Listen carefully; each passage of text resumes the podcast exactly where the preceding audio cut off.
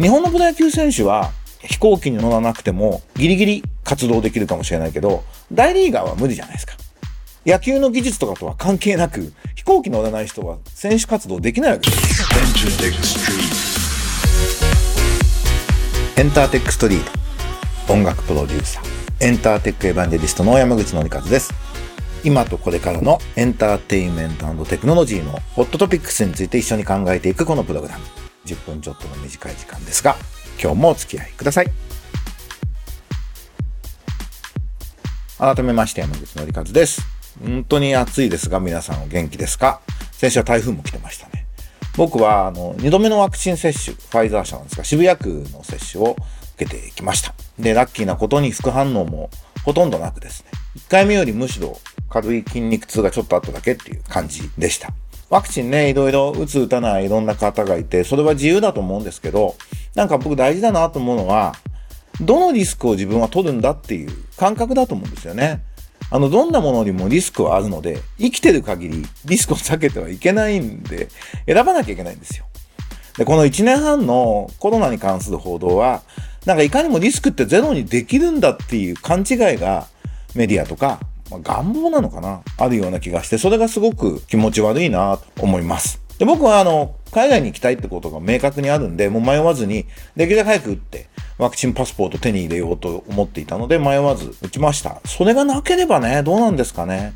ただ、例えばコンサートとか演劇制作に関わる人はもう仕事上必要ですよね。それができないんだとすると、ちょっと商売変えなきゃいけないかもしれないんですよね。まずはなんかこう、大きく何のために自分はどのリスクを取っていくんだっていうね、考え方で、えー、判断していくってことが大切なんじゃないかなというふうに、えー、僕は思っています。なんか、例えるなら、日本のプロ野球選手は飛行機に乗らなくてもギリギリ活動できるかもしれないけど、大リーガーは無理じゃないですか。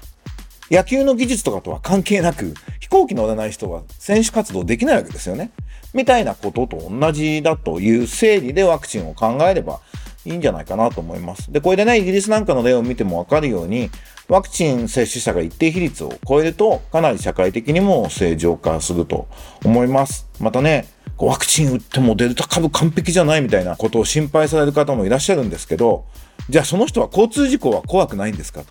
直下型地震への備えは十分ですかって聞きたいなってよく思います。あの、僕割とそういうのに対して緩い人間ですけど、一応東京の地震はいつ来てもおかしくないと思ってるんで、ミネラルウォーターを1箱以上常に置いとくことと、緊急用のトイレを準備しておくことと、バスタブにはいつも水を溜めておくっていうのは毎日常にやってますよ。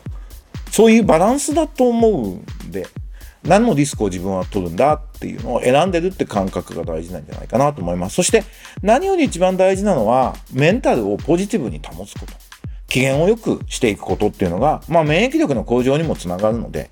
ぜひ前向きにやっていきましょうってことをワクチンに絡めて思いました。RNA ワクチンって素晴らしいテクノロジーみたいですね。新しい技術みたいなんで、僕はすごくポジティブにワクチンを打ってきましたという話でした。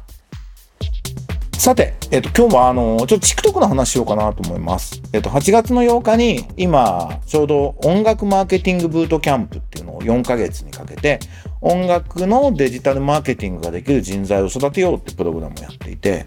集まってる人たちも非常に熱量高くて、講師とかの皆さんも素晴らしくて、僕も勉強になってるんですけど、あの、8月8日にスターミュージックの中村さんっていう人に来てもらって、音楽かける TikTok の話をしてもらいました。スターミュージックっていうのは、中村さんよくニューミドルマンかにも来てくれて、インディペンデントのレーベルをやってる人だったんですね。それが、TikTok が始まった時に、これは面白いって言って、ガガガッと TikTok 入っていって、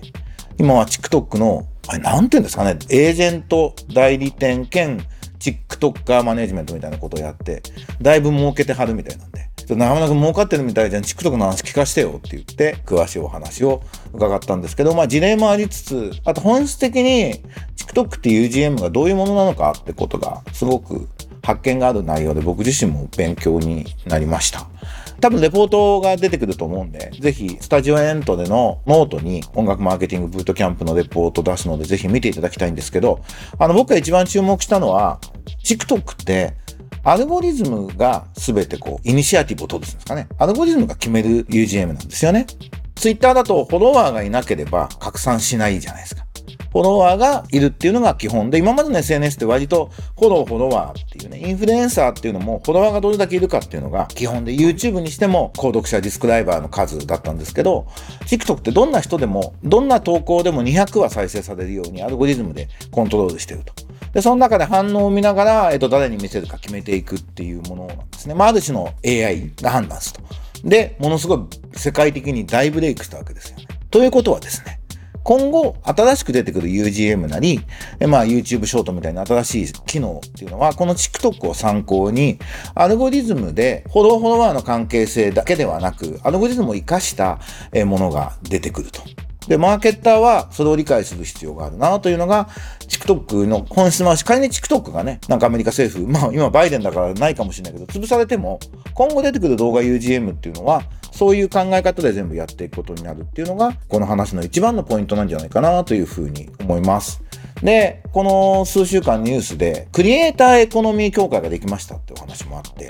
クリエイターエコノミーっていう言葉がね、だいぶこう広がってきてると思うんですけど、まあ、僕の解釈するクリエイターエコノミーっていうのは、まあ、プロとアマチュアの境界が曖昧ですねっていうことだと思うんですよね。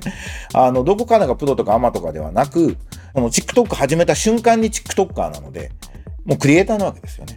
これが今までとのすごく大きな違いで、そしてそれを広げるのはアルゴリズム。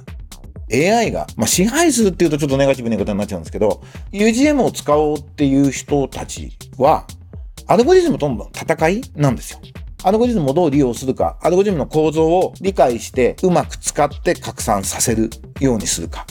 で、それももちろんアルゴリズムも日進月歩で変わっていくので、っていう戦いになるんだなっていうのを、スターミュージックの中村さんの話を聞きながら思い、マーケッターになろうとしてるみんなにも、これアルゴリズムとの戦いだぜと。そういう観点で全てのものを見てて、でこれから TikTok フォロワーのサービス UGM 出てくるだろうけど、それいち早くアカウント作って、試してみて。やっぱ先行者利得ってあるんで、で、ここのアルゴリズムはどういう風になっていくのかと読んでいくってことが大事な、そんな時代なんだなと思いました。あともう一つ僕先週の活動の報告で、8月の5日にエンタメ業界トークライブ就活攻略ってやったんですよね。あの、エンタメ業界に就職したい大学生のために、ゴンゾっていうアニメの会社の社長の石川さんと、もともと日経 BP にいた出版業界からデジタル関連、ブロックチェーン関連やってる堀哲彦さんと、まあ二人とも僕仲良しなんで、お招きして3人で、まあエンタメ業界就活ってなんだと。まずエンタメ業界なんて業界はなくて、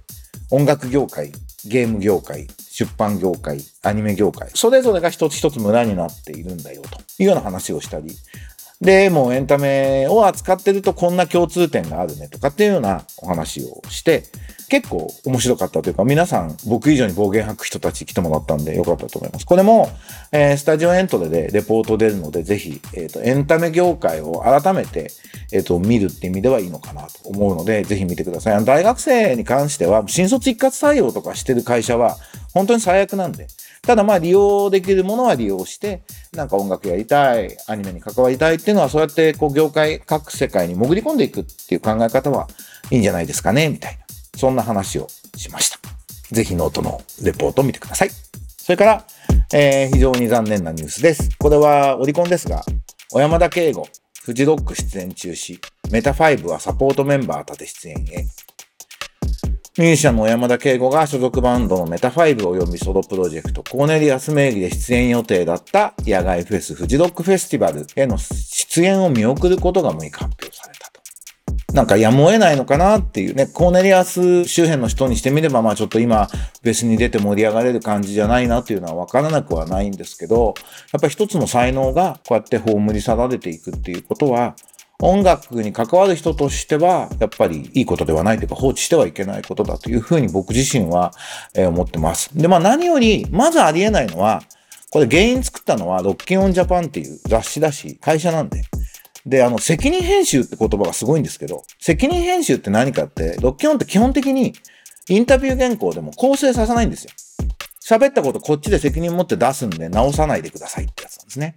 で、実際、あの問題になった記事も、まあ不正確なところもある、みたいなことを、まあ本人が言ってるっていうことも漏れ聞くので、そんなことも含めて、オッキョンジャパンが、あ、なんか、いや、インタビュアーとしての責任を感じておりますとか、編集長がコメント出すとか、そういうレベルじゃないんで、あなたが責任者でしょっていう。で、まあ、ロッキオンジャパンっていうフェスもやっていてね、あの、音楽に携わる非常に重要なポジションを占めてる会社だと思うので、あの、才能ある音楽家に向き合っていて、その才能を、まあ、ホームに触ろうとしている。去られようとするきっかけを作って、責任があるんだってことに対して、きちんと向き合って、検証をすること。この問題をどういうふうに捉えるのかをきちっと話すことが本当に必要だと思います。僕2週間ぐらい前に、えっと、ノートに、あの、 rockin'on JAPAN のことについても含めてこの問題書いたのでで、結構読まれていて、やっぱ批判される方もいらっしゃるんですけど、僕の見解に対して批判する方もいらっしゃるんですけど、まあそれも含めて、アーティストっていうことをね、社会に出していくってどういうことなのかっていうのを、まあ、ちゃんとみんなで受け止めていかなきゃいけないと思うんで、ぜひ僕のあのノートも見てもらいたいなと思います。まずはウキオンジャパンさんにね、ちゃんとした責任がある対応をしていただくってことが何より今は必要なんじゃないかというのが僕の意見です。ということで、エンターテックエヴァンジェリストのエンターテックストリート。今週はこんな感じにしてみました。いかがでしたでしょうか？なんと今日は37度っていう最高気温東京予報が出てましたが、暑いですね。オリンピックも終わりましたけど。まあだから家にいなさいって言われるのは、コロナで言われるのは、こんだけ暑いとラッキーかなという気もしますが、冷たいものを飲みすぎないように体調に気をつけて夏を乗り切っていきましょう。ではまた来週お会いしましょう。エンターテイクエヴァンデリスト山口のりかずでした。バイバイ。